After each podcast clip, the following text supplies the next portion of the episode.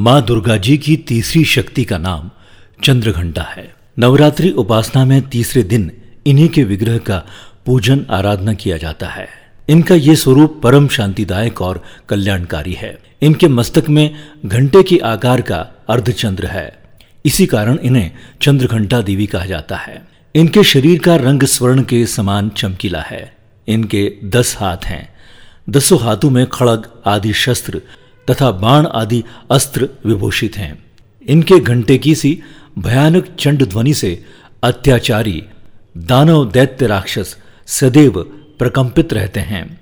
नवरात्रि की दुर्गा उपासना में तीसरे दिन की पूजा का अत्यधिक महत्व है। इस दिन साधक का मन मणिपुर चक्र में प्रविष्ट होता है।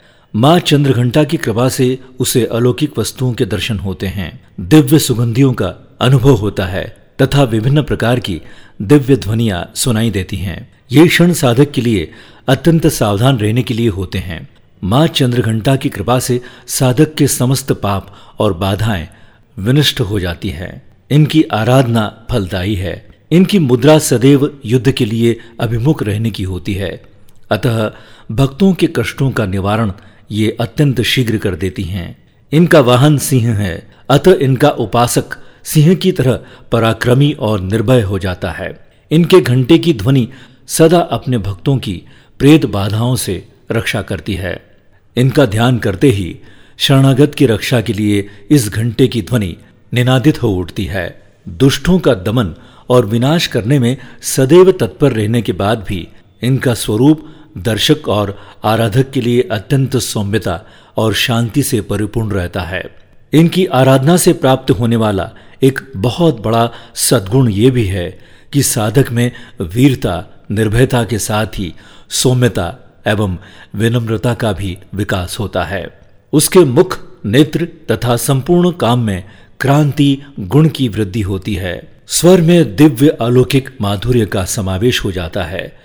माँ चंद्रघंटा के भक्त और उपासक जहाँ भी जाते हैं, लोग उन्हें देखकर शांति और सुख का अनुभव करते हैं। ऐसे साधक के शरीर से दिव्य प्रकाशयुक्त परमाणुओं का अदृश्य विकीकरण होता रहता है। ये दिव्य क्रिया साधारण चक्षुओं से दिखाई नहीं देती। किंतु साधक और उसके संपर्क में आने वाले लोग इस बात का अनुभव भली भांति करते रहते हैं।